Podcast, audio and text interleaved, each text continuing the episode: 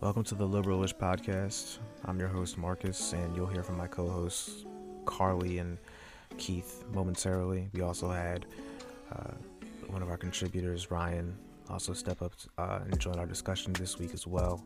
Uh, we skipped last week just because of some scheduling conflicts, but came back in full force. I imagine that we'll do at least one or two more episodes before the holidays. Uh, and then come back strong after the Georgia runoffs in January. But there's still a lot that's uh, that can happen between now and then. Uh, for instance, Donald Trump isn't going anywhere. We're so close to being free of him, but he's still out here doing shit.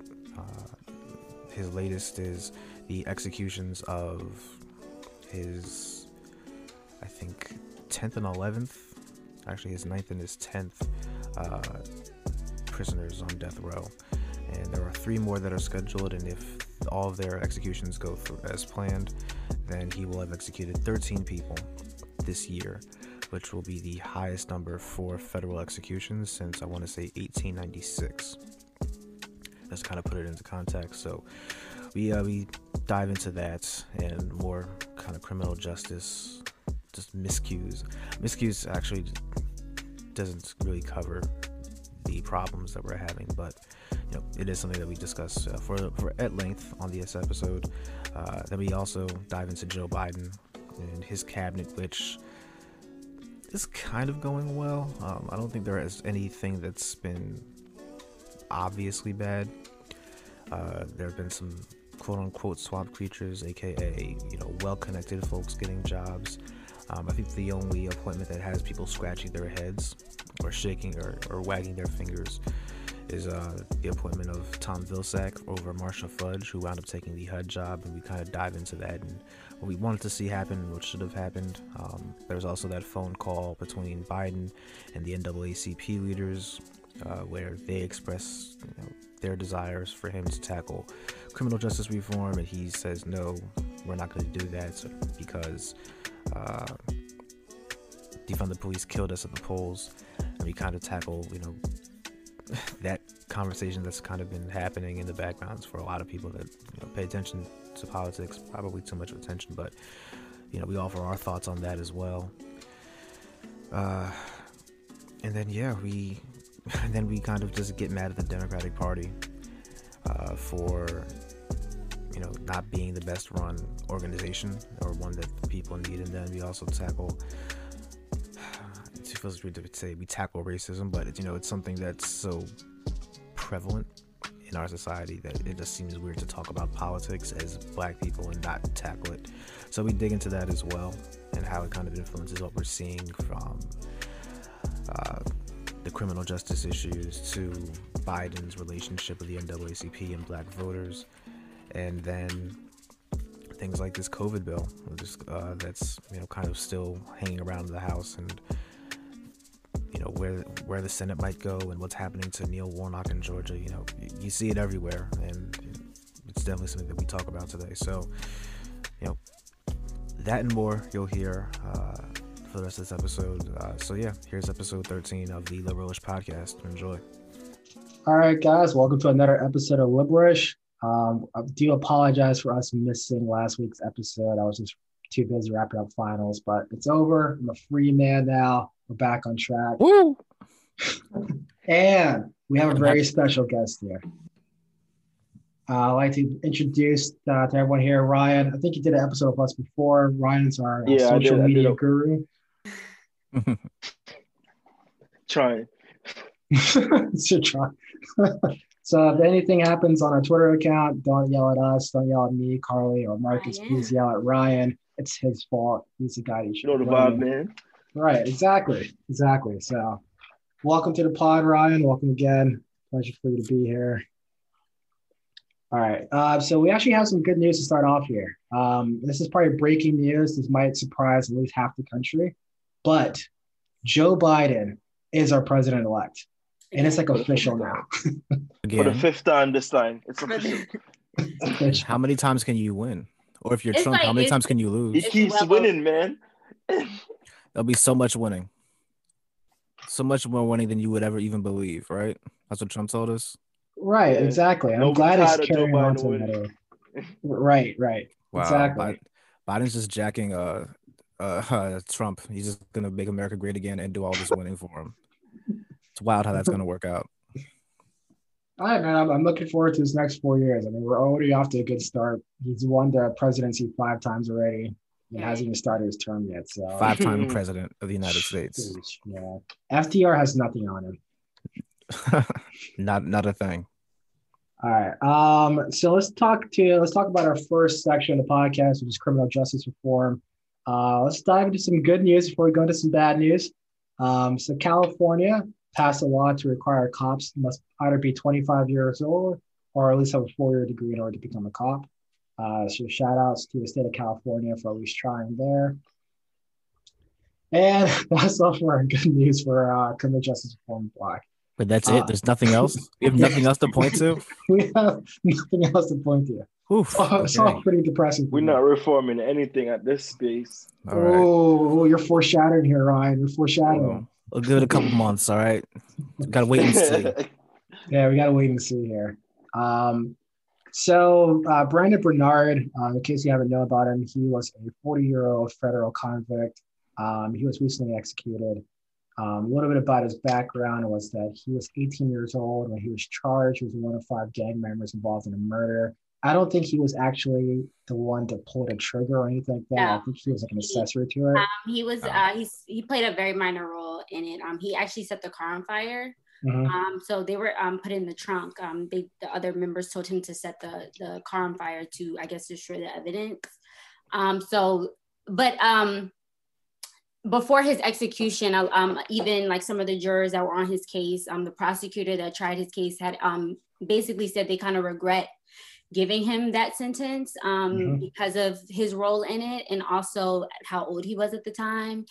And um, you know, I, I think I think that's important to notate because you know, like like I said, I, I'm I'm not uh, I'm against the death penalty. I mean, everybody has their own opinions, um, but I feel like our criminal justice system is way too flawed for that to even be a, a punishment, um, an option for punishment. Um, if you think about how many people are wrongfully convicted and sit in prison for years, decades, their whole life, um, you can only assume that there's errors in capital punishment. Um, even Kim Kardashian had came out and basically pleaded to Donald Trump because he had gotten some of uh, her other cases that she had been working with. Um, like she got the like that the older the elder woman, the grandmother. Um, I believe her name is Alice Johnson. She got her. Um, she was able to get her um, her life sentence. Um, uh, what's the word? Uh, commuted, right? Commuted. Yeah, commuted Yeah. and um it's just and then um before donald trump came into um before donald trump there hadn't been a federal execution um in 17 years. Um and there's been i'm sorry i'm sorry if my numbers off. It, i'll i'll well, i'll fix it or i'll correct it like once Mhm. it's done. But i believe there's been 12 and donald trump is responsible for eight of them.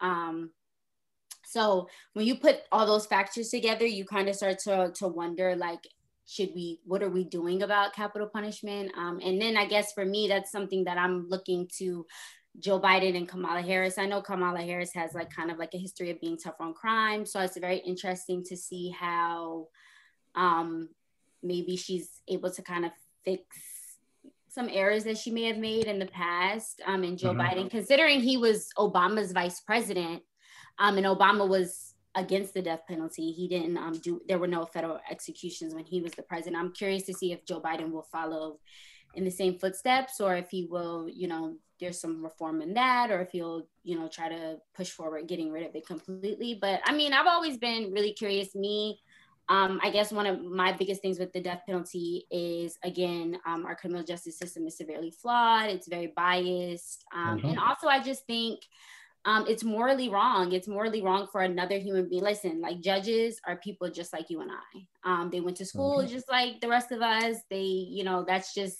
a career. That's their job. Um, and I don't think it's fair for anyone to make a decision of whether or not someone lives or dies. If you know, me and you are two diff- two people. Um, I don't think it's fair for another person to decide if someone lives or dies, especially considering how young he was and he's yeah. he spent 17 he spent 17 years in prison and, and uh, prison officials um, had even said that he was, you know, he he did a lot of rehabilitation um, during his years incarcerated. He did a lot of work. He talked to uh, youth. He talked to people that would, I guess, um, visit the prisons. You know, sometimes they have those programs where people visit prisons and they hear uh-huh. like stories. So basically, he was encouraging people not to follow in his footsteps. So I think something has to be said for um, our criminal justice, which says that one of the goals of our criminal justice system is rehabilitation. And you know, I can't help but to wonder if someone proves or, or demonstrates uh, them being rehabilitated or they're working towards rehabilitation does that not count? Does that not matter? It's kind of like a contradiction which is the story of the united states criminal justice system is just a, a big um miscon a big uh, contradiction. And and there's i believe four more scheduled three more scheduled there were five um trump has five th- more that he has to carry out um three more scheduled yep there's three more because after brandon the day after brandon um I forgot his name. I'm so sorry. I forgot. Alfred name. Alfred Bourgeois. Yeah, he uh, he was executed on Friday, um, and then there's three more. So, yeah. Yeah, no, that'll be 13 executions this year, which I think is the most, uh, would be the most, uh, actually already passed the most executions by federal government since 1896.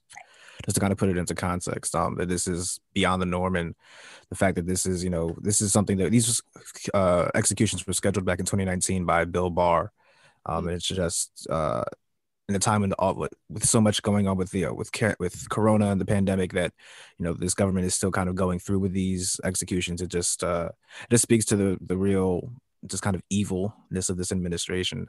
Uh, as a whole, and just it's it's it's sad. It's sad to see, especially as you got into the details about um, uh, his name skips my head, but um, he the the young man who was killed for for a crime he committed when he was 18 and it wasn't even a violent crime. So yeah. it's just, it's just sad that this is the state of affairs. Um, and and and I just want to say, um, a lot of people's theory is an eye for an eye, and I understand that. But uh, Kim Kardashian ironically made a good point. Um, bringing um, killing Brandon won't bring back what he did. They, he won't. It won't bring back the people that he lost. Um, mm-hmm. that he that you right. know he took away. And I think if we're really trying to punish people, um, I don't think that that that it equals out. I don't. I think there's a way to punish people properly. Um, I believe in the prison system. Um, I don't believe in the prison system that we have. I do believe that there needs to be severe reform when it comes to prison incarceration, mass incarceration. Um, but it's just it's not fair. It doesn't do any good. It doesn't, you know, correct anything. It doesn't, and it's and it's not a deterrent. It doesn't stop other people from committing like crimes similar to it. So it really, it really has no real basis as to why, and it kind of contradicts the, the, you know, like the whole um, we're part of like an international there's an international bill of rights that you know literally everyone applies with and it mm-hmm. completely contradicts that bill of rights which gives us the right to life and it shouldn't be taken away by by a government agency or or any any sort. So if you get the chance to read that and you think about that you understand it doesn't really make any sense. Uh, for sure agreed i mean we really just don't focus on actual rehabilitation. It's just removing the people from society. And then when you go back into society it's a never ending cycle. So yeah. it, our criminal justice system is a joke like you said um, but still on this topic, and even still more bad news. Uh, last week there was a shooting in Columbus, Ohio, um, where a uh, uh, sheriff deputy was on the hunt for a fugitive, and so while he was on the hunt, quotation marks, um, he saw a black guy with a gun and shot him. And this poor guy died in front of his um, grandmother and his five-year-old brother. Now, here's the thing. Um, I know that in America, uh, the Second Amendment seems to be pretty one sided, um, uh, but this guy actually had a license to carry. Uh, he had no warrants, no nothing. There was just really no excuse for this cop to talk to him. Um, also, this cop is claiming that he had a full fledged verbal confrontation with this guy. There is not a soul to back that up. There's no uh, cameras, there's nothing to back that up. So he could just pull out his card, walked up, shot the guy as he was trying to enter his house. Um, so it just shows the need uh, for just criminal justice reform, uh, which leads us to our final topic in this uh, pretty depressing uh, section here. So Joe Biden, uh, President-elect Joe Biden, uh, he was on. He had a phone call with some civil rights leaders like NAACP for one, Um, this phone call was leaked. I don't know which side leaked the phone call, but it was leaked. So we got the details of it. Uh, so basically, like the civil rights uh, group really wanted Joe Biden to prioritize police reform. And Joe Biden's response to it was a little bit heartbreaking uh, because he did kind of campaign for pushing for criminal justice reform and police reform. But his response to the civil rights leaders was simply like, "Hey guys, we got killed in the police with defund the police. So let's not let's not push police reform too hard right now." It's just like, yikes, man. so what are you actually going to do, especially for a group of people who came out and like a huge bunch to get you elected? You know, you know what? Go ahead. I, I, was, you know, I think maybe we should change the term. Like maybe the the, the defund the police is what's getting people because mm-hmm.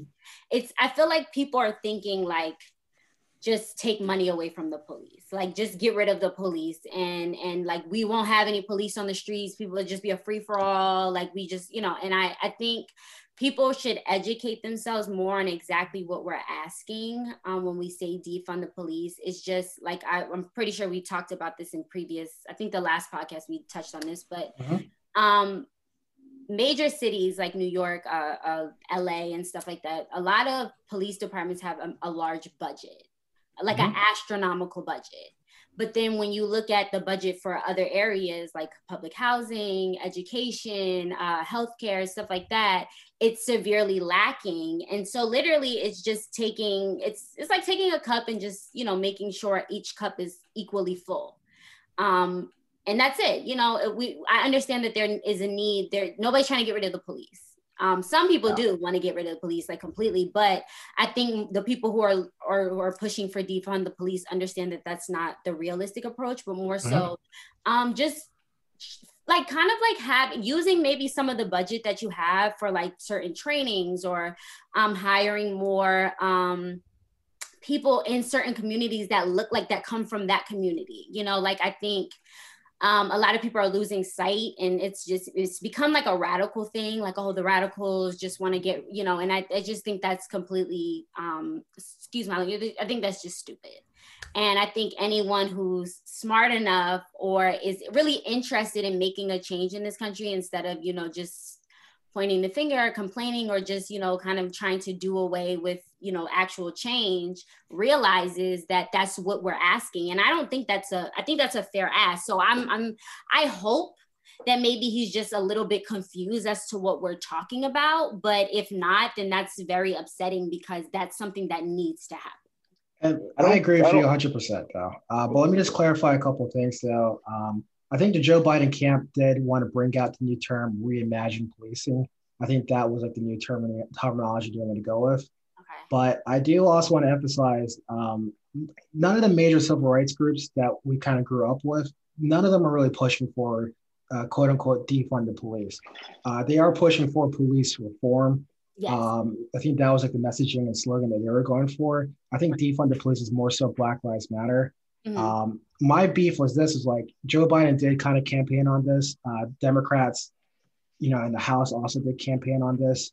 Um, I think they were trying to push for like a registry for like, um, you know, if, if, a cop does something bad, they're going to have like a registry for that. Yeah. Uh, I think just my whole beef is like, now since you got elected, now you're starting to go away from that those talking points out of fear of defund the police.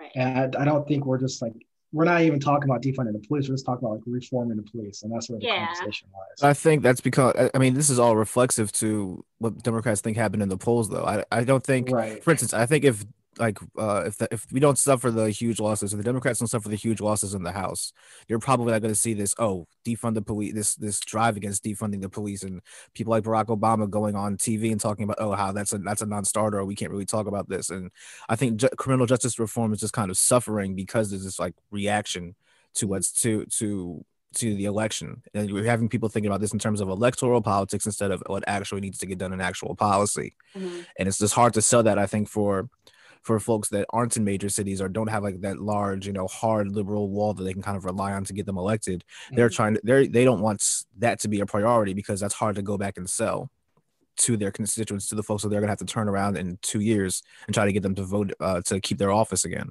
Mm-hmm. So I think that's So I kind of get where Biden is coming from, or I get why that they're doing that. I think it's unfortunate, mm-hmm.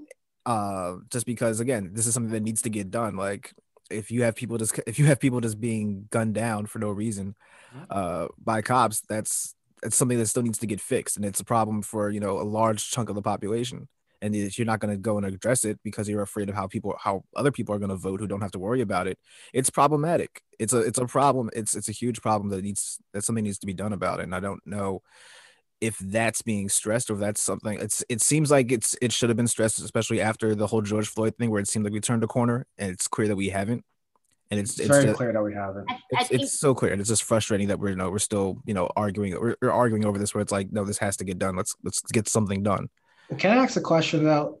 Did defund the police really like um, you know reduce the gains in the House for the Democrats or kind of like uh, causes losses? Because the way I'm looking at the election is like d- there are so many different factors that came about. Yes, every Republican ad had a defund the police tone to it, but to me, I think there was like so many different factors. Like for example, in South Florida, Cubans voted Republican because they feared socialism right? Yeah. You know, that was kind of the driving piece. It wasn't defund the police. Like Florida doesn't really push for that at all, really. You know, so it's just like I don't think it was. I don't think it was. I just think that you have Democrats didn't really campaign on anything besides, oh, we have to stop Trump, who yes, didn't really yeah. stand, didn't really fight up against anything that was that they were accused of.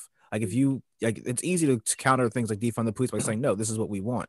But I would go back and really look exhaustively at those campaigns and say, okay, what did you say to counter this attack against you? And I think what you would find is that not a lot of people did that. That they weren't really reaching out besides saying, oh, we're go- we're the resistance. We're going to stand up against Trump. That's cool in 2018, uh-huh. but in 2020, you need a little more than that. You need to actually, you know, argue for some of the policies that you know Joe Biden actually did put forth in his plan. Are are those things that you stand for? What do you what do you stand for?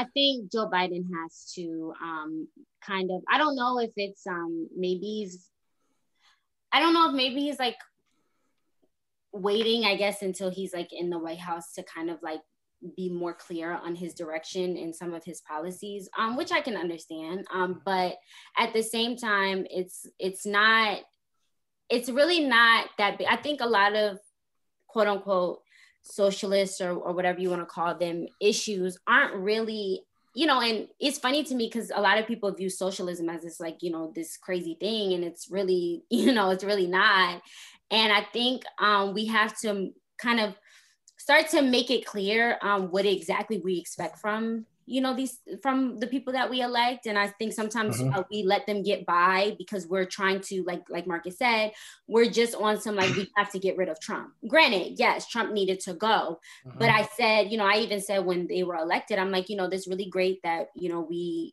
got this closure that we know that we are moving on with the new president but at the same time it's like i you know we're not i don't expect anyone to take it easy on joe biden.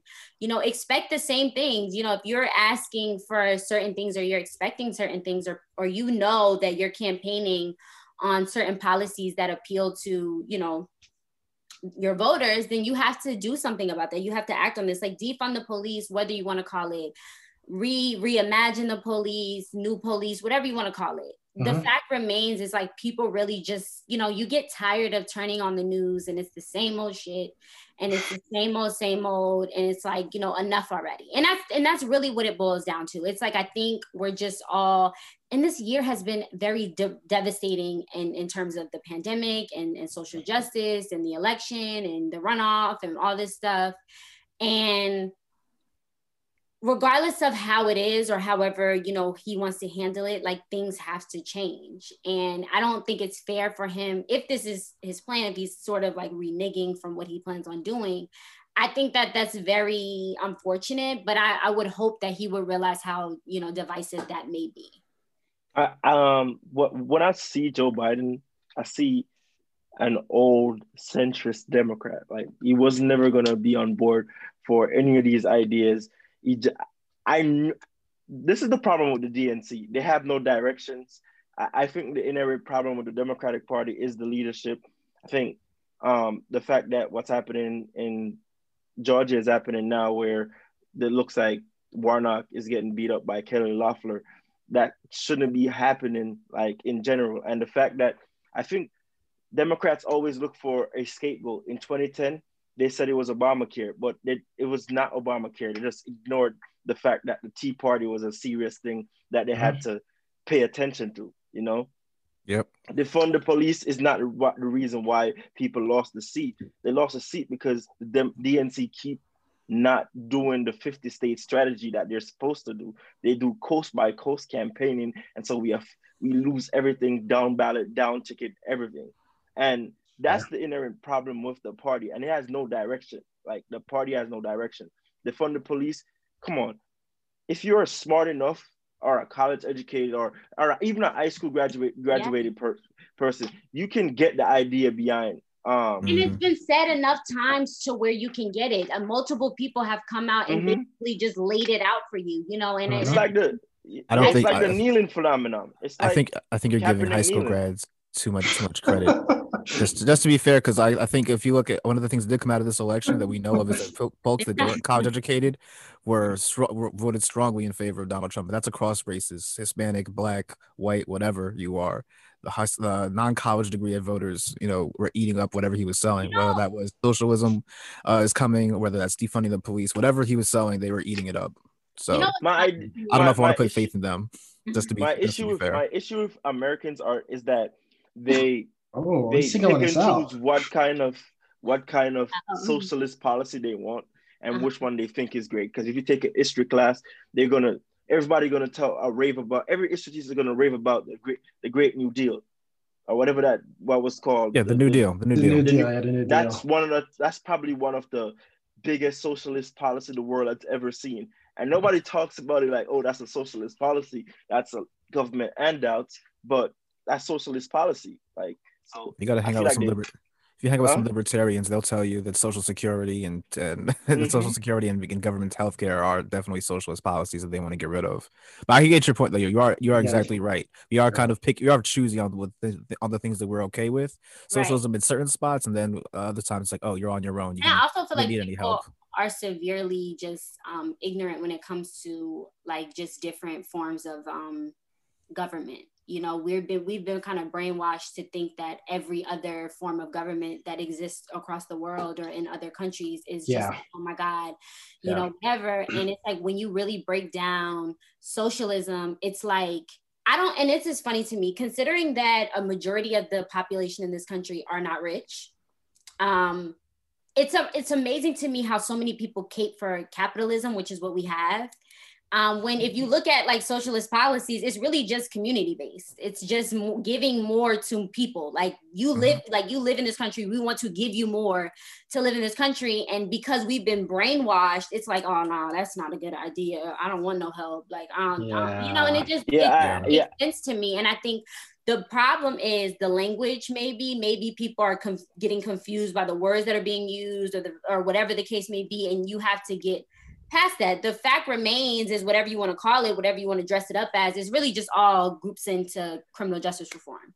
Like our criminal justice system needs to be changed. Um, like laws need to be changed, policies need to be changed. Like like uh, minimum sentencing needs to go away. All this type of stuff. It all like is under. It's in one pot, and that's the same thing with police reform. Like it's also crazy to me how people have been conditioned to believe that if like a cop is supposed to be arresting someone for doing something bad, then like they can just kill him because like you're like you're you did a bad thing. So it's like that's not like it's just people have to take the time instead of just saying things and thinking things. Like educate yourself. Like read about it. If you're not sure what something means if you're not sure what someone means by what they say hold them accountable. Like okay what do you mean by it? And then if they you know people don't watch debates. They don't watch they don't care about when people are explaining things. Mm-hmm. They just ignore it and say i don't like that but why don't you like it? Because it doesn't sound good.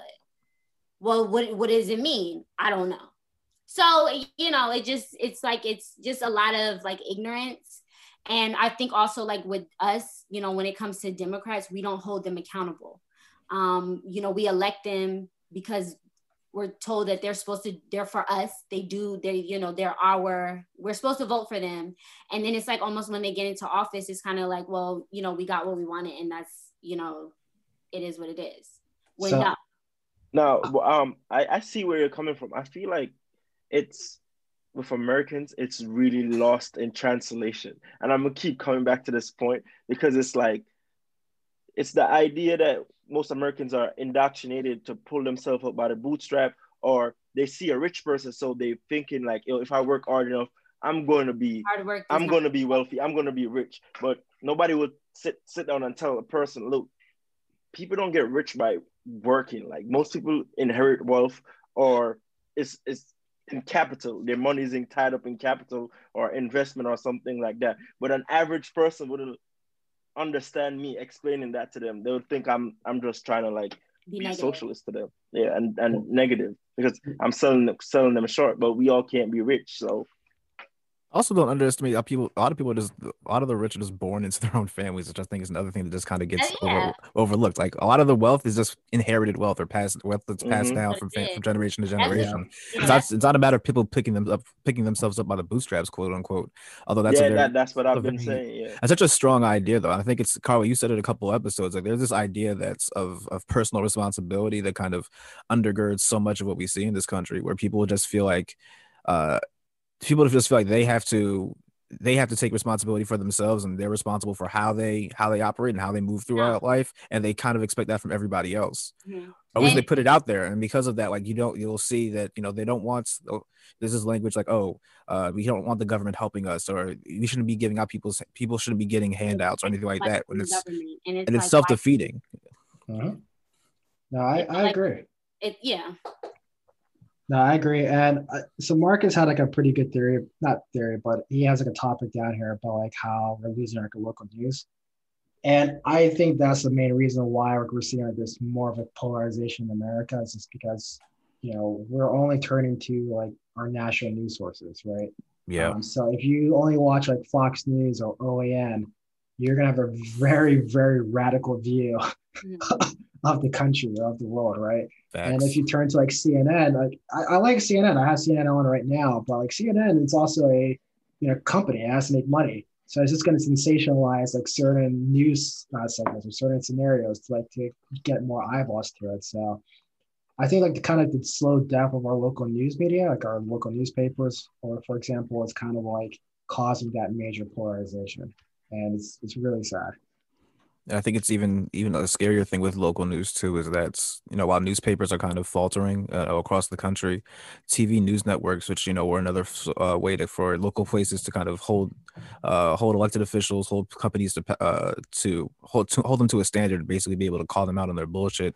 More and more of them have kind of been bought up by like you know one or two companies and there's this there's this kind of consolidation that's happened wherein you're not going going to learn about um, everything that's happening in an area and that's only going to make this polarization issue even tougher to, to learn about because instead of you know getting what's going on in your backyard you're getting you know you're getting editorials from uh I forget what's the name of the company? Um it's uh, it's going to annoy me but yeah there's basically a company that's buying up all of these stations and you're getting this Sinclair kind of Broadcasting Group. Sinclair that's what it was yeah, thanks. Sinclair yeah, it's companies like that that are just kind of buying up all these stations, and instead of you know us getting you know an actual you know real telling of what's going on, we're kind of getting their kind of corporatized uh, idea of what's happening. It's really it's not helping this polarization issue that we're going through. Yeah, and this is also like a little bit off of a tangent here, but I, I currently live in Florida, and our governor is just super radical. And I normally when you hear the word radical, you think like you know AOC or those type of people, but like you know this guy, he was recently caught trying to um, you know reduce our, our COVID numbers. Basically, he was he sent state troopers out after like a person to be fired. Yeah, I saw that. Um, yeah. And like try to extort our documents because like he wanted to reduce like our official COVID count, which is why I don't leave the house. And then two, he also wanted to push to expand the standing ground law, which is already controversial. Where like if you see like a looter, whatever that means, that you have the right to shoot and kill that person.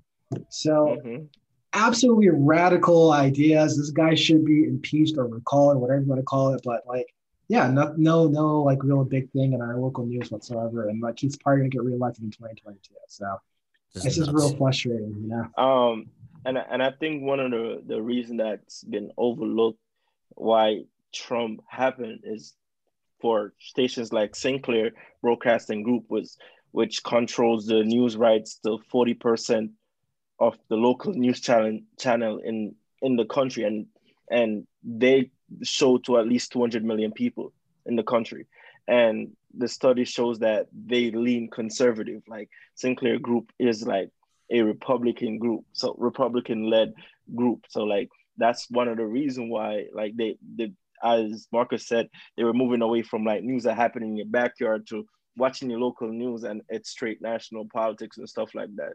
And they get like scripts sent. I think John Oliver did a cover on the Sinclair group also.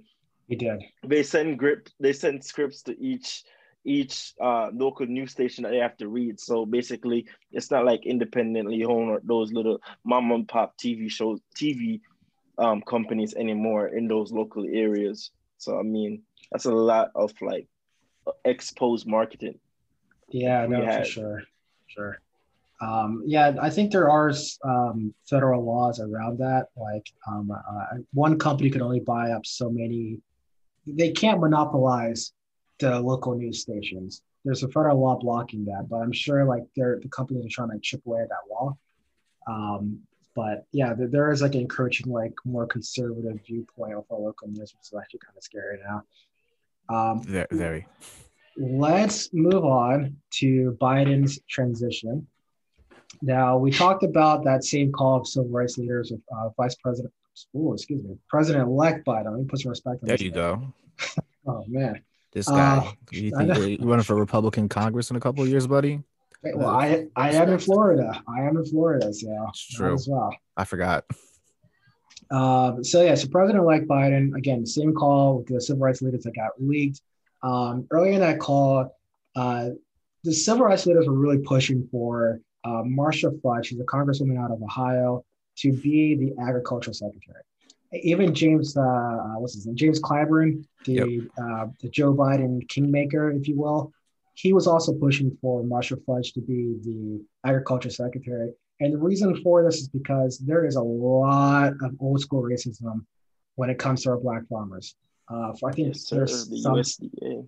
There's some stat that like 0.2 percent of like USDA agricultural loans mm-hmm. go to black farmers. It is the, the, the New York Times Daily did an, uh, an amazing podcast yeah. on this one. It is super sad and depressing where like just like these black farmers, if they're in a county in the deep south and that county is run by like, white people, they're not going to get any like help whatsoever from the federal That's government. Why it's, it's funny to me when people say, "Oh my gosh, like people make everything about race," and it's like you know everything. It is. everything is. Everything, is unfortunately. Some, you know, and it's unfortunate because a lot of people don't even like. I I feel like a lot of people don't even think about that or they don't even care about that because like like nobody unless you i guess live in like a rural area or whatever or you keep up with stuff like a lot of people don't even consider farmers during this time like and that's why i say like with the the new deal and like this the whole thing with like oh how um, change for the environment is um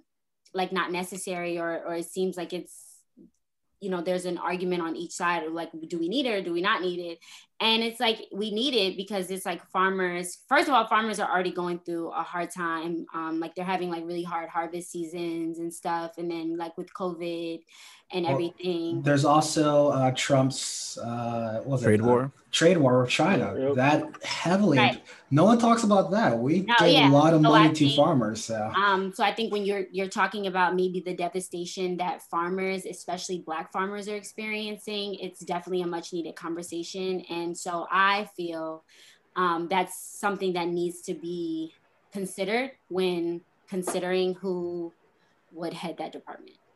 Um, right.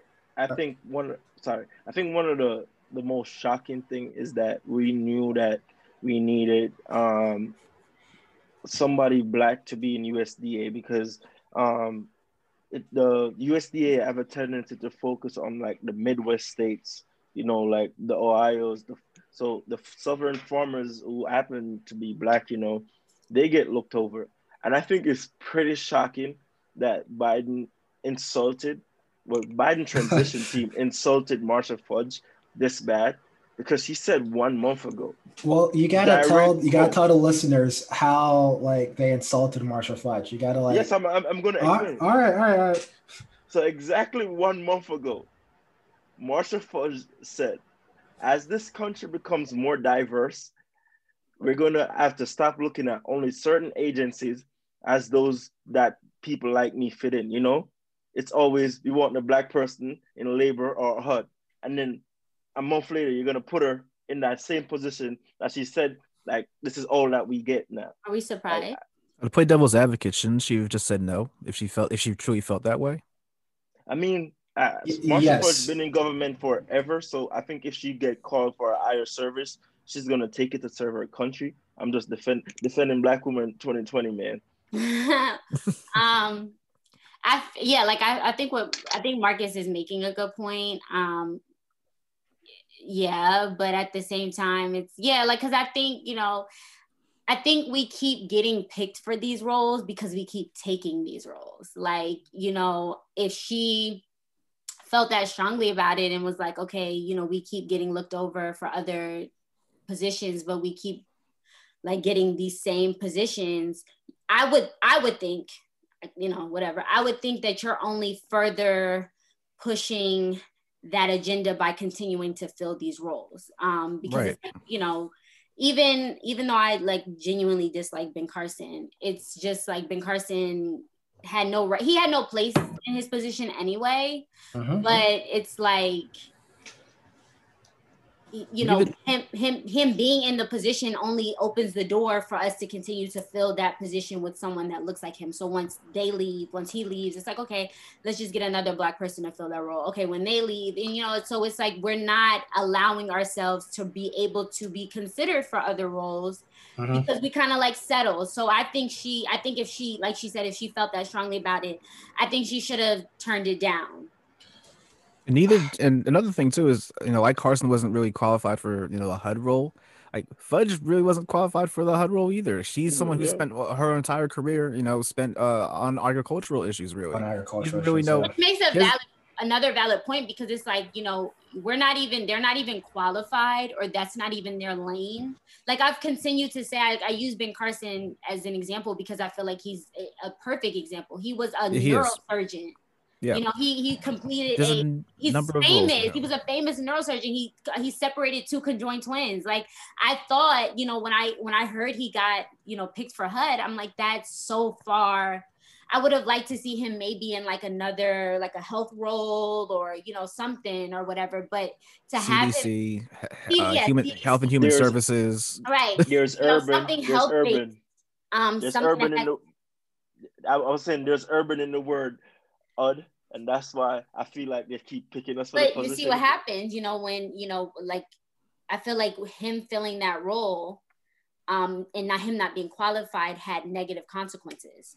So we does. keep you know pitting you know like so it's bad enough that we're only occupying these spaces but it's like we're not even qualified for them. So it's like you're not even considering me for what i'm good for. Like so if if you know like i, I can't help but to think and despite how i feel about him i can't help but to think like it's like maybe ben carson would have been a better he would have probably been he could have been a, he could have had a different you know impact if he was in a role that better suited what he had spent a bulk of his life doing.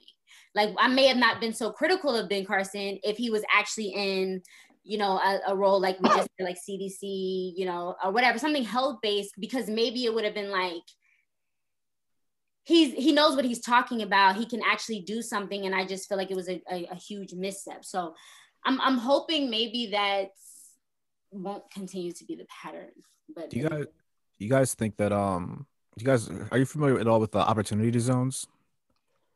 I Yeah, I'm not too I familiar. of it. somewhat. Is somewhat. that something? Did those did that originate out of HUD or did that come from another an entirely different uh bo- government body? I'm not sure. I'm, I'm trying to figure out like you know like what would HUD have had an int- I know that they're kind of involved in kind of community reinvestment, so it seems very like a like a HUD kind of proposal, but I'm not sure if he had any uh, any effect in that role. And it's just curious that you know again getting back to Carly's point that he wasn't really qualified for it. You know, if he didn't have any impact on that happening, then it's like, what did you really do? You know, in these No, four years in that role, what yeah, did you really add to it?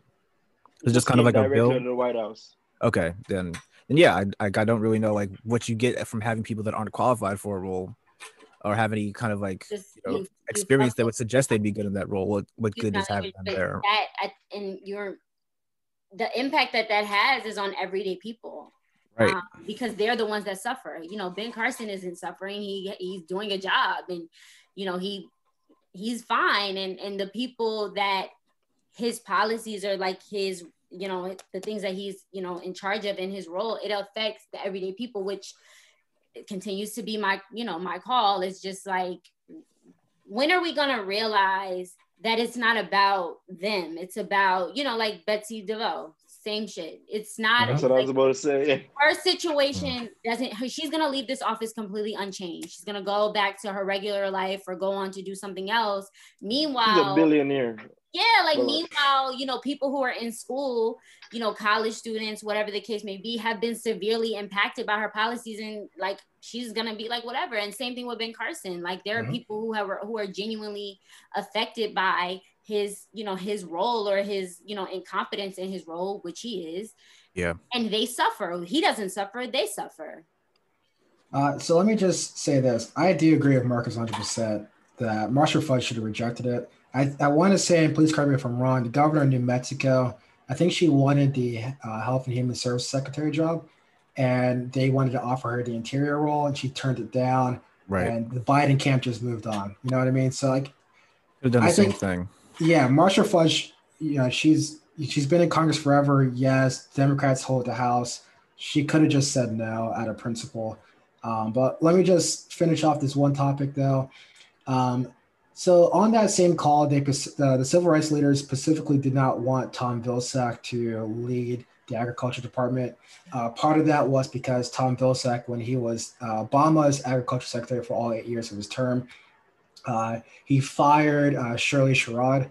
Yeah. I don't know if you guys remember Shirley Sherrod. yes, um, sir. Civil Ye- rights legend, right? civil rights lessons, but years ago and under the Obama administration, uh, she was speaking to black farmers. I forgot what she said, but you know how like black people talk to other black people like Mhm, super casually and stuff like that. Well, basically, like Breitbart got a hold of her talking to other black people. Like at a conference or something like that, something very small, nothing like too formal like that. It And called Acorn, right? I think it was Yep. called Acorn. I think it was called. A- I think it was called Acorn. But yeah, you continue. Don't mean to interrupt. No, no, no, no, please fill in the gaps because I can't. I'm just going off this off of memory, off of like years ago, right? So Breitbart Yeah. got to go hold of it, spliced up the video, and made it sound like she was like spewing hate towards white people. No, she was simply just saying there is racism, and basically the Obama administration, which again I try not to criticize because first black president moved very quickly and swiftly to have her fired or removed from that role. Todd Vilsack was secretary. He had her fired, But and like But a I- lot of civil rights leaders were Mhm. against that. Uh, I but- mean, I mean, yeah, I, I don't think I, Shirley Sherrod was handled so poorly that everybody ended up apologizing to her, even Tom Vilsack. But again, you know, like I I think with the Obama White House, like they were moving in su- at such a rate that they were trying to not seem too radical and try to stop any little leaks and stuff. You know, yeah, just like the fact, just like the I, if you watch the whole video that Jeremiah Wright, Jeremiah ser- Jeremiah Wright sermon, if you look at the video in context, it's the same thing that happened to Shirley Sherrod happening happened to Jeremiah Wright, and Obama had to cut him off. Mhm. Now this is like completely, completely off topic, like way left field. But uh, Warnock, the guy that's running in Georgia for the Senate seat, they're doing the exact same thing to him because he's a pastor at Ebenezer Church, which is the same Mhm, mhm. church that uh, Martin Luther King preached at uh, when he was alive. Exact same thing. Splices of him preaching to black Yep. people to make him Yep. seem like he's spewing hate Ah. towards Mhm. Let's yeah, white people. it's um it's actually first of all um the commercials that are going on between the two of them are like ridiculous. Um they're really trying to paint uh him as like this radical who's just like Mhm. completely anti like america or whatever blah blah blah. But he's you know he, that's not what it is. And i and it's just it's all it's like a tactic to kind of like i think it's just to devote like to kind of like stray, stray away from like what kelly kelly loeffler what is It's to scare white people. That's all Yeah, it is. that's yeah, it it's it's just scare white people. That's the same thing Brian Kemp did. it's the same thing. Yep. Like instead of Yep. focusing on instead of focusing on what these two white senators have been doing, you're trying to paint this this person out to be, you know, something that he's not. But I'm not surprised. Are we surprised? No. Oh yeah, What's the, no, cou- it- what's the counter though? Like, where's the Democratic counter to all of this? Like, because again, like these attacks are going to keep coming. But I think Um, Yeah. you could take it's like, like- the high road. The- uh, you know, if you're playing football and you go to tackle someone high, you're going to get trucked. All right. at some point in time we have to kind of adapt to what the Republicans do and get and get get in the mud with them, right? You're there for a reason. You, you have to their their tactics while we may frown upon them or Georgia, wave our fingers, they work. All right. We have to we have to get dirty like them in order to kind of win these kind of elections. If they want to sling mud on, you know, uh, on Warnock by using, you know, doctored clips, you know, Kelly Kelly Loeffler was was uh, investigated for insider trading. Uh, David Perdue was out here selling secrets uh, or, or selling off stocks when he was getting information about COVID that nobody else had. Mm-hmm. He knew about it before. They both they both are insider traders. So I'll I'll say this though. I'll say this. I'll be a devil's advocate to Marcus's devil's advocate here. Um, I would say I'll argue the Democrats are fighting back, but I think the main issue is is that people don't care. And here here's my thing though, right? Because I want to go back to when Joe Biden had that phone call with the civil rights leaders, and he was saying defund the police is killing us. Do you know how much crazy shit we just went through in 2020? We, we went through COVID. Trump's been doing a lot of crazy shit. Uh, I think Trump almost invaded Iran. Like there was a lot of crazy stuff that happened in 2020 alone with the presidency. And you mean to tell me that what resonated with voters the most was black people calling for police reform? Yeah. like, like you got to stop and think about like if that's what people only cared about the most, But then like they won't care about corruption and shit like one that. thing You know? that I've learned, especially, and I, you know, I would hope everyone else did, is like people don't care about what's important. You know, they don't care about what's at stake. They don't care about what they may lose, what you know, what how that would affect them. It's like they're just more concerned with putting someone that that kind of like paints or just kind of like I guess aligns with who they see themselves as and, and I Mhm. don't want to say it but it's racist that's the word I'm that that's what it is you know it's like That's what it is. Yeah. I'm just gonna call a spade a spade. It's what it is. They're more focused on, well, this person is racist and they allow me to be racist. And so I'm good with that. It doesn't matter if this person's trying to take away my livelihood, my house, my the way I feed my family, my health insurance. It doesn't matter to them. Mhm. And so I feel like we have to get past this idea that if we keep coming, like if if you know that lie, I'm not saying like lies and some I'm saying lie or whatever, because you know they're gonna do it anyway. But it's like if you see that this person is just making things up, trying to paint you out to be a horrible person, just like just completely falsifying your record, just making up things to prove a point, you need to go ahead and do the same thing because it's been working for them and it continues to work for them, especially in Georgia. Like, you know, come on, Right. now, realistically speaking, like if that's what's working, I understand we're trying to be fact based or like, you know, like we're going through a pandemic, like I really want to help or whatever. That's that's cool. That's fine. That's yeah, yeah, Mhm. yeah, whatever. Do that when you get there, but you have to get there first. Yep. And I don't feel, and I feel like we're not, we don't fight as hard to to get to where we're going like they do. Like they'll step over anybody, they'll throw anybody under the bus, they'll do whatever they have to do to to fill the roles that they're trying to fill or to put people in the places that they want to put them in. But when it comes to us, it's like, well, no, we're just gonna tell you what we want to do, and we're gonna tell you how we're gonna do it, and we're gonna tell you when we're gonna do it, and, da, da, da. and it's like people Mhm. are looking at you like, okay, Well, all right. So, like, to defend the Democrats here, and I can't believe I'm doing this, but Jon Ossoff has actually been on the attack pretty aggressively yes, against Yes. like his opponent. You know, he's calling his opponent a crook. Um, he's highlighting all the insider trading deals, even though like um, I forget blank on this uh, the senator's name right now. David but, like, David Perdue. David Perdue, like even though he was like not found guilty by the Justice Department, which to me doesn't mean anything, but still he's still pointing out the corruption. He's like pointing out the hypocrisy of it all. Mhm. Yep. Just that Republicans collectively, both senators, are just joining forces and saying this black man is going to be public enemy number one. Number one. Yep. And like it just it kind of like highlights America as a whole, where like we're still holding on to like these racial views from the past, where it's like we can't have this black guy be like radical, we can't have this black guy a be, black man in you itself know. is it's not a, like being it's almost as like being a black man is just a threat in itself. That's literally what- Right, you know right. this man right. you have to understand like because see we we're all this is it, this is this is the funniest part to me. Everyone's so religious when it comes to abortions and Oh, all don't get me started on stuff that. and, and stuff like this. But then you get a man that's a that's in the church, like he's in the church, and it's Right. like mm, we don't want that. Yeah, no, it's like, Like, yeah, like, that's know, not who we wanted. that's not Yeah. we wanted not that one so it's like then you start to look at it and it's that's what it boils down to it's you know you have this and it's like even I was watching the debate. I was watching the um, Georgia Senate senator debate between Kelly and and Raphael, and and she was completely evasive to mm-hmm. all the questions. She just kept calling him a radical, and yeah, like every other word, and, she just said radical. And then that's and that and you have to understand she knew exactly what she was doing because she knew who she was appealing to.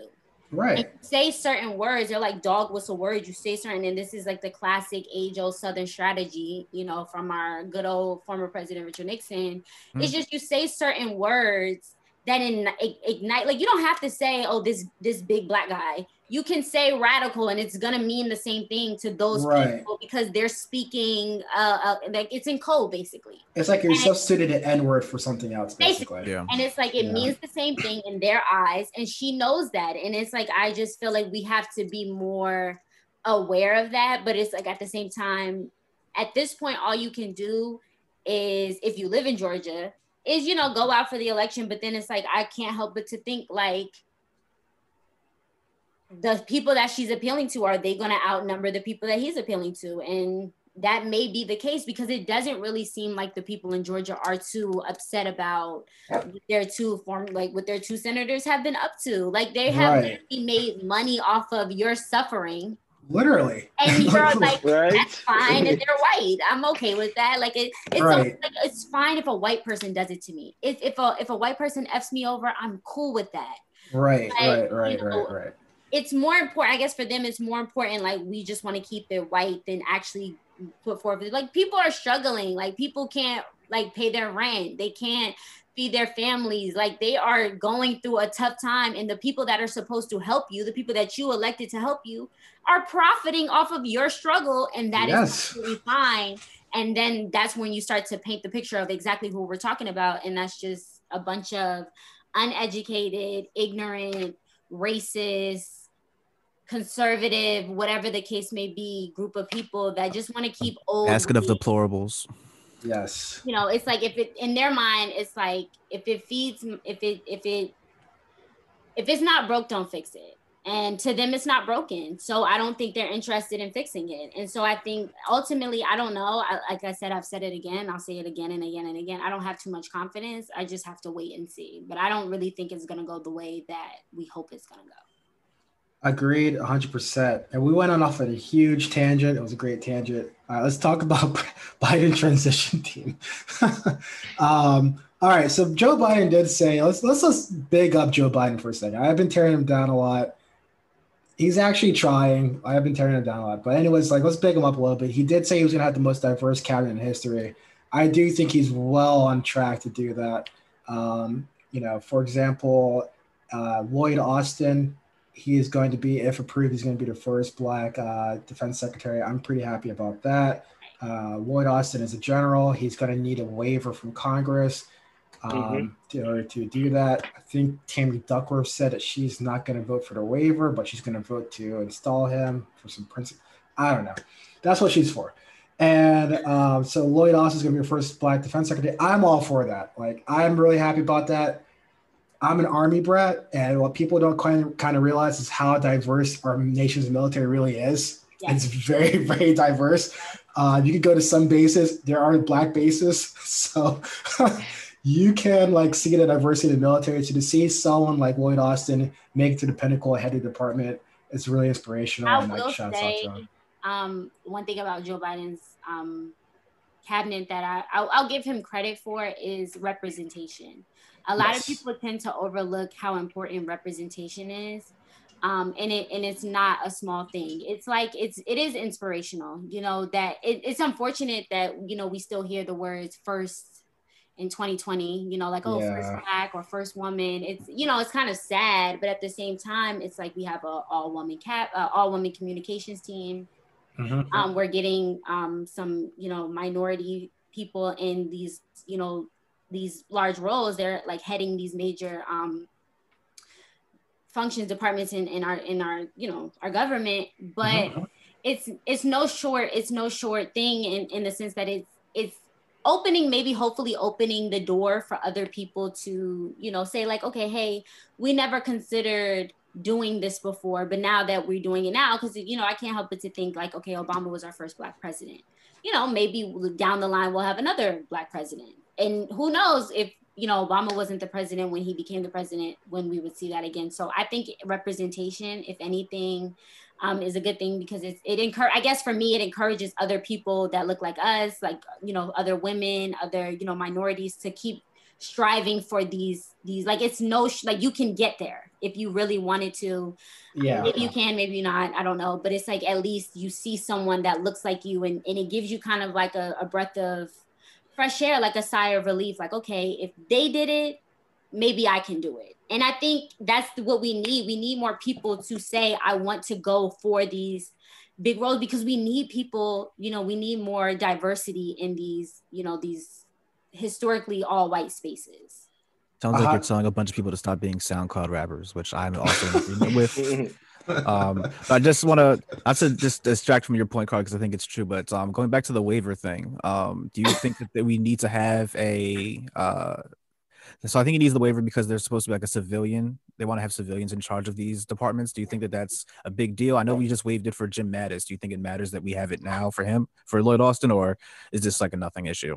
Uh, so let me just like to clarify. So like the waiver is basically like you need to be out of the military for a certain period of time to serve as Secretary of Defense. So the Secretary of Defense seven years or something. Seven years, I think. You yeah. have to be strictly a civilian because it's strictly a civilian role, right? It's supposed right. to be that separation of powers between the military and uh, the executive branch. Right. Now, uh, do I think it's a big deal? No, but I am going to have my eyes on this because the Senate pretty much voted nearly unanimously for Mattis, right? For James Mattis. So I yeah. want to see that exact same thing happen for Lloyd Austin. If that doesn't happen, like something's up there. There's already been a few Democrats that have come out against him, so I'm like, what's going on here? They, they didn't. I don't remember all of this. You know, people standing up against Mattis, so it's like it's weird that they're doing this for for Austin. I know there's some questions about his qualifications or that he's not like a, a superstar, quote unquote, mm-hmm. like Mattis was, but it just seems weird that you know this is that he's not getting the same treatment, um, despite you know reaching the reaching the ranks that he did and being retired for I think three or four years now. It seems like this shouldn't be an, a, an issue but it could maybe become one. Yeah, I mean, like even if you look at Lloyd Austin's resume, like you know, he kind of oversaw the troop withdrawal in Iraq. That's yeah. exactly what we want right now. Right. Um, so, look, his resume is there. It's not easy to be a general. it, no. it, takes a lot of like it takes a lot of work, a lot of politics, and a lot of education to get up to that level. So a lot of time, yeah. Like he's yeah. again, you're in the military for that long to get to that point. I mean, he was leading Central yeah. Command. I think uh, up until uh, under Obama, right? He was in there yeah. until 2016, 2017, I want to say. Uh, yeah. Yeah, yeah, yeah pretty so, much. Yeah. So I, yeah, I think you know to get to that point, and then you know, like this is the the only obvious next step for him. So I think to just kind of be denied that, which which might happen. I hope it doesn't, but weird shit happens in Washington, man. So you know, we'll see. Yeah, no, we'll see. So like again, like me personally seeing like a black guy as defense secretary definitely means a lot. Yeah. Um, if we're talking about like people who were secretaries in like the wrong roles, I would highlight Colin Powell as our Secretary of State under George Bush. Right. He probably should have been our first black Secretary of Defense. But I don't want to go off on a separate tangent. No, I, I, remember reading. I was like, wait, he. I, I, saw the first, you know, for Lloyd Austin. I was like, wait, wasn't Colin Powell that role? And no, he wasn't. But it's, it's no. weird. It's weird how that goes. Yeah, it makes no sense. Um, so let's just continue down here. Susan Rice. We did talk about Susan Rice. I think I last podcast, or two episodes ago. Um, she does have a job now. Uh, she's going to be the domestic advisor uh, to Joe Biden. So congrats to Susan Rice there. Another role she doesn't really have another person who is kind of miscast. I would think this is someone with foreign policy experience now handling domestic policy. It seems kind of weird, but yeah. it does seem kind of weird. It's good to have her there though. I mean, she's clearly qualified to have this kind of role. It's just a, it's just in a world where her experience doesn't really align. But you know, good for her to be back in the game. Yeah, it seems like they're very scared to have her go through the confirmation process, which yeah. To me, like the whole Benghazi thing, if you want to talk about like, you know, you know, blowing an investigation out of proportion, that was one. Um, we spent millions of dollars on this investigation to just turn out it was just like what red tape for the government that caused the whole incident. So it was like, really just to dissuade. It was, it was really just an anti-Clinton crusade. I thought because they were worried about her running in 2016, so they wanted to have something in her. They just wanted to have that in people's ideas, uh, people's minds when you know election time came. Like, oh, wasn't she at the center of that whole investigation we did for several years and wasted millions of dollars on? yes, I would want to vote her in for president. So I think that was kind of the strategy. But e- either way, I Susan Rice got you know dragged through that as well, unfortunately. she did. Um, and it was crazy to think about. Like that is a government funded, taxpayer funded. So our tax dollars paid for an anti-Clinton campaign. or, or This isn't. This is something the Democrats should keep in mind when we're running against Republicans. Is that when they're when they're in charge, they're they're using our taxpayer dollars to go golf, to run witch trend, witch hunts for no reason. And they're- Yes. they're just wasting our money. All right, do you really and, and giving tax cuts to to corporations in the term for like trillions of dollars. Is this who you want to pass the sticks to America? This is this is how Democrats need to start uh need to start campaigning. But I don't want to go there. Let's continue. Yeah, no, we we gotta do the name call, and it seems to work. It seems to stick with people. I agree with you, Marcus. We just gotta come up with some crazy names and start name calling here. We're just gonna take over the DNC. That's our next. That's the next thing. Liberalish. That and the should be the goal. Oh yes, yes, yes. I like that idea. Uh, Pete Buttigieg, uh, he's been like pretty uh, pretty aggressive in asking the Biden transition team for a role. Uh, I think the Biden transition team. It was rumored uh, that he, they were going to offer him the VA spot. He said no to that. He wanted the UN the secretary. I'm sorry, the ambassador to the UN role. That was off, obviously offered to someone else. Uh, so he might get the ambassador to China role. I don't know if that's official yet, but that's what the latest rumors are as of right now. I actually have a new one for. for Oh, uh, just read a couple hours ago that he might be the secretary for transportation Transportation. Yep. instead of uh. I don't our- think he quali- he's qualified for none of this. He's not. he's not. he's a good ambassador to wanted have be on a Fox, small but town still. mayor, a small town. I think there's more people that more people live on my block, my street, than than live in Pete Buttigieg's town or city Whoa, that he's the don't, mayor. of. disre- don't disrespect South Bend, the home of University of Notre Dame, I've never heard somebody say I'm going to take a vacation in Fort um, South c- Bend. because nobody goes to Indiana for vacation. So this is this is off on another complete tangent, but the one thing I did like about Amy Klobuchar during um uh, when she was running for president was that she absolutely hated Pete Buttigieg. Because he knew it doesn't didn't She belong knew. there. Like, why are you here, sir? She like her hatred towards this guy. I don't know what he said to her or about her, but she had a vendetta against him. I She like know. emphasized he was a local official. She kept throwing that term around there. I don't know. He, he did, she did call him a local official a couple times. she did like a lot. Like she emphasized this man is a local official. He's nothing special about this guy. uh, but again, that was off on a tangent. And then speaking Nah, of that like, was a beautiful tangent. thank you, Ryan. Thank you, Ryan. We're gonna have you on more often now because of that. uh, speaking of the head of DNC, uh, James Clyburn, again, Joe Biden kingmaker. He wants uh, Jamie Harrison to be the head of the DNC. Um, so we'll see who Joe Biden decides to go with there. And I think Marcus, you predicted that uh, the senator out of Alabama, Doug Jones.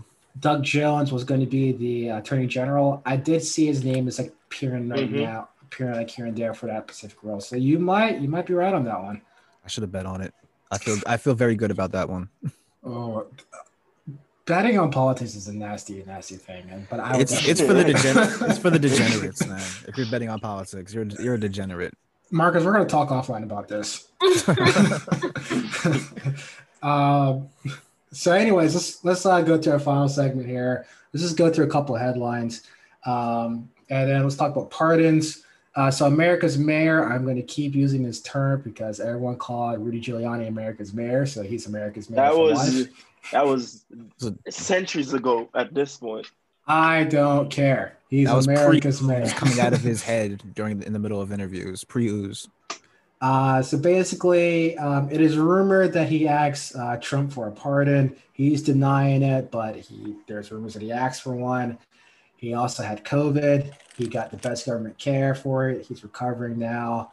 And while he was testifying in Michigan uh, to overturn the election results there, allegedly he did farted while on the floor. Mhm. Oh Uh, jeez, jeez, so, Rudy, it Rudy. is a very funny video. I do You recommend know, you guys go of look it up. age. He's of that age where it's just not as controllable as it once is. So you know, you have to give him a pass. He, No, no, no, no, no, no, no, no. We're not we're not doing that. No, No, we're no, not no. going high anymore. All right. No, no, no. I've saw like a lot of like YouTube Oh, videos about this guy. Giuliani. He is a nasty old man. Like, have you seen like him in a handkerchief oh videos that God, were circulating around? up. That was so Nasty. disgusting, especially considering like I can't even tell you, and it's funny, and I and I can't.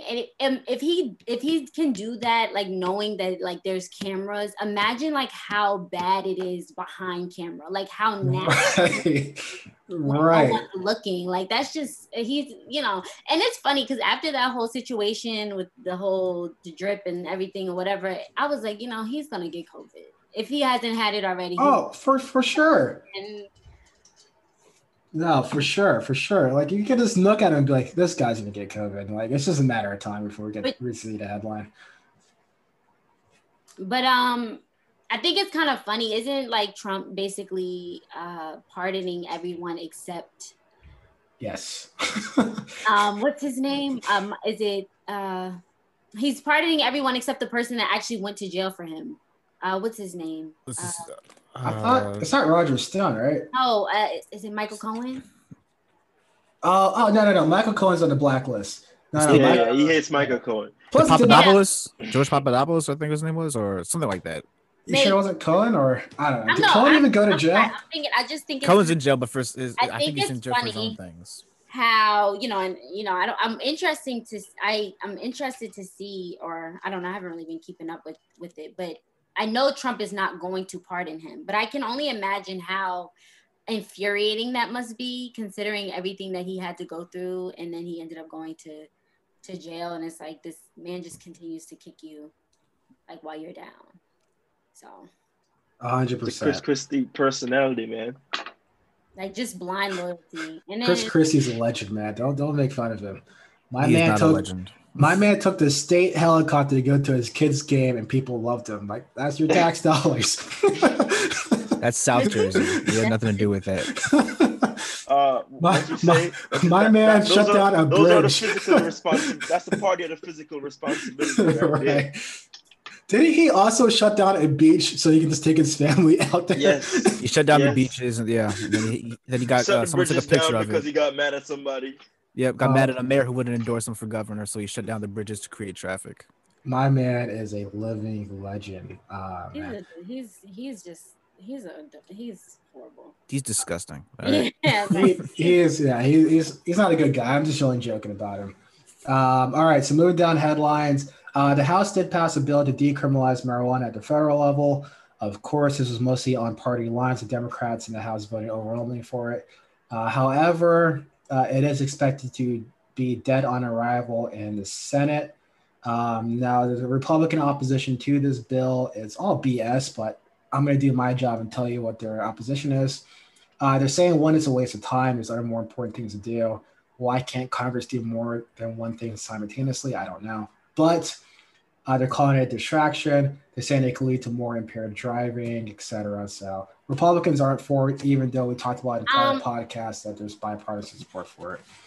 it's actually funny to me because I feel like you would save some like we would actually save like two it's a two part thing. Like uh with Mhm.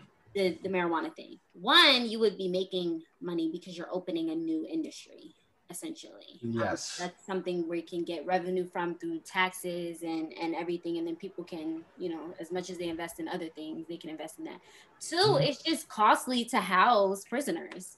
And it's like, just think of how much money you would be getting back if you were only housing people for like really serious offenses. Like, I think you're, you know, you're, so that's that's the only reason why I'm like a little shocked that it's be I mean, I was always kind of like, you know, maybe it wouldn't it would get some pushback once it got that far, but I was also kind of like, well, if they looked at it like through a capitalistic or like a money move type of thing, then it would make more sense, but mm-hmm. I don't to know. sell to the Christian base. huh? It's hard to sell to the Christian base back yeah home. like you i don't i don't know you know and i think and, and it's funny to me because we're always talking about how you know the government's always talking about some well we don't have money for this and we don't have money for this but then it's like when the opportunity presents itself for you to either make money or get back some of the money that you're continuously putting out, it's kind of like.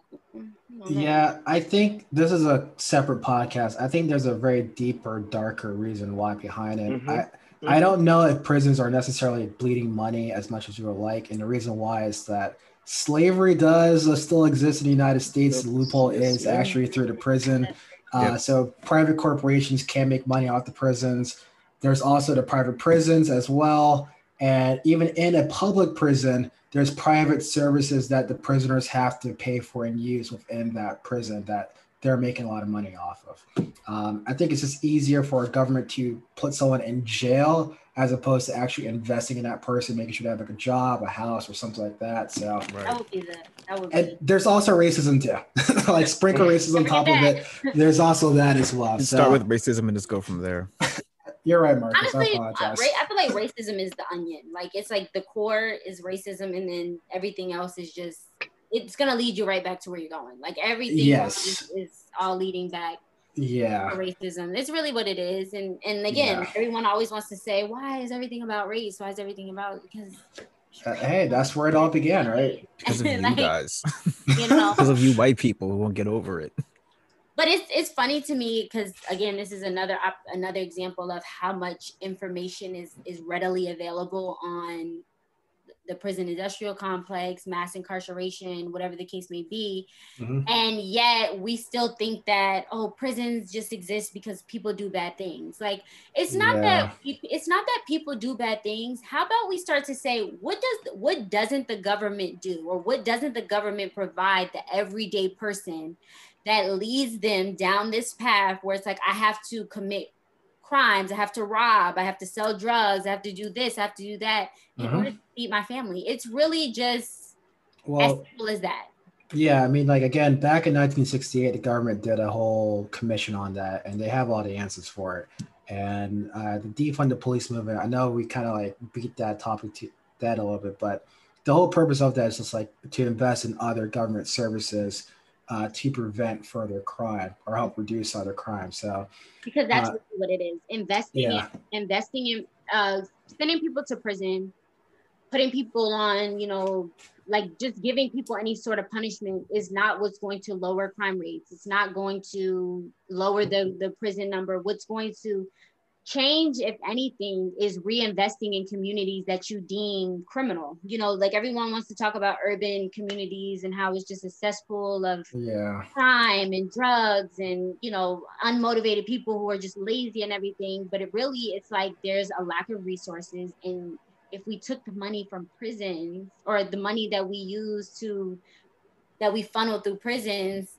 and, re- and reinvest them into actual programs we may find uh, almost i mean there's been several studies that will say that th- that's really what where the work needs to be is giving people more of an incentive to want to do the right thing or to want to you know Yeah, no, yeah, no, you are a thousand percent right. Like economically, it does make sense. Politically, I don't know if it does, right? Because and the reason why is like um, a lot of these prisons, like least state prisons, are based like rural, the rural parts of the state, and they're there for a reason. They're there to provide jobs for that rural area. So like.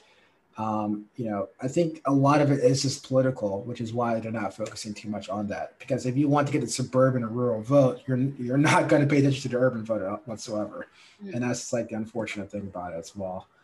Um, but speaking of criminal justice, America's top cop William Barr is set to resign. Um, I think this was after we kind of found out that Hunter Biden, Joe Biden's um, surviving son, is uh, under investigation by the federal government. And President Trump wanted this to be known to the public before the election. And William Barr is like, no, I can't do this.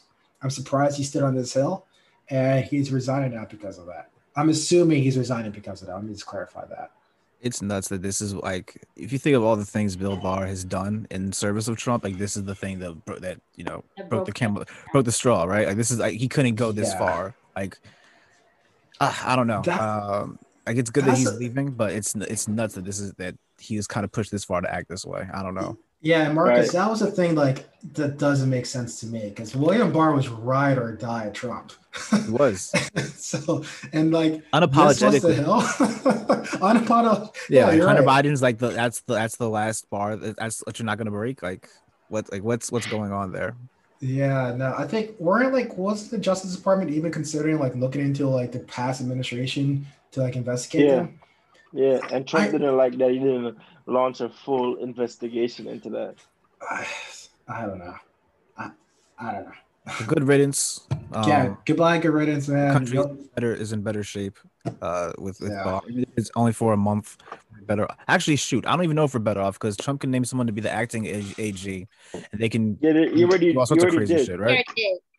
oh dear so yeah we Oh, can Uh, we can um, hold wind up on. being in trouble because of it It is um, going to be uh, Deputy Attorney General Jeff Rosen will be uh, st- filling in for like it- it's funny because I said to someone the other day it's becoming like internships at this point.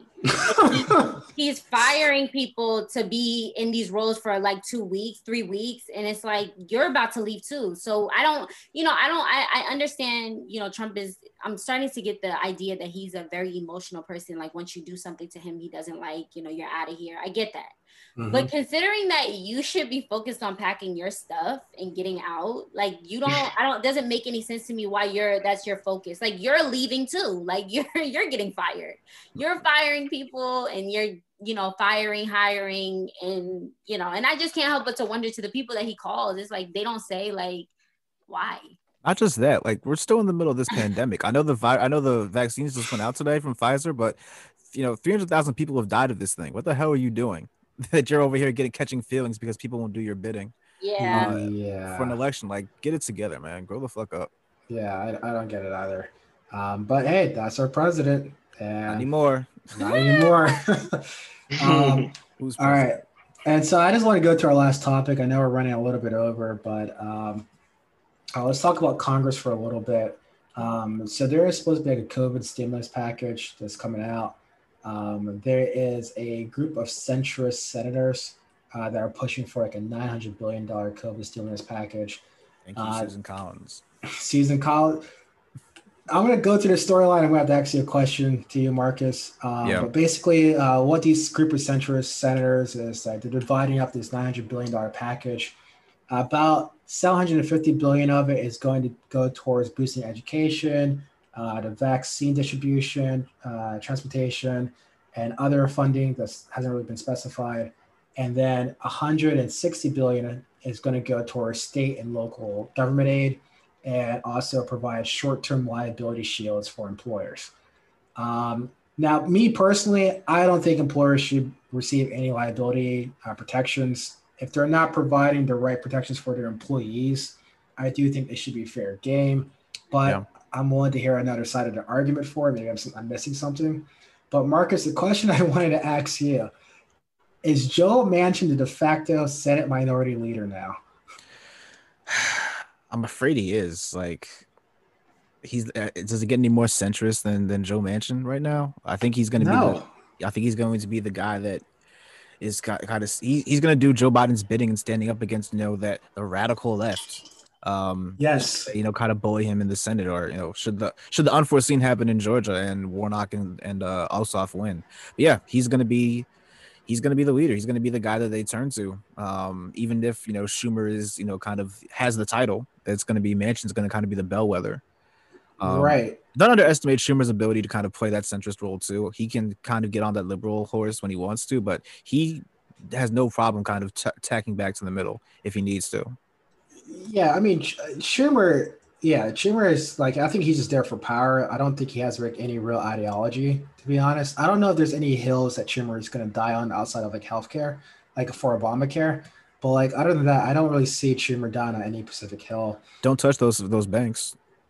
That's true. Don't touch his precious banks. Like That no, is that's also true. Don't fuck That's with them. That's, also that's the money. Yeah, that's also very true. um, but the reason why I asked you that, Marcus, is because uh, this centrist bill is being led by pretty much Joe Manchin, and Joe Manchin is pretty much the face of the centrist bill.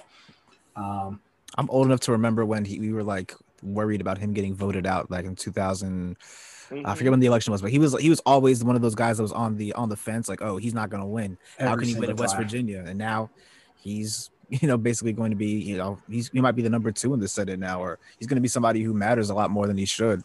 He is going to be if if we win Georgia, he is going to be, I think, more powerful than Chuck Schumer.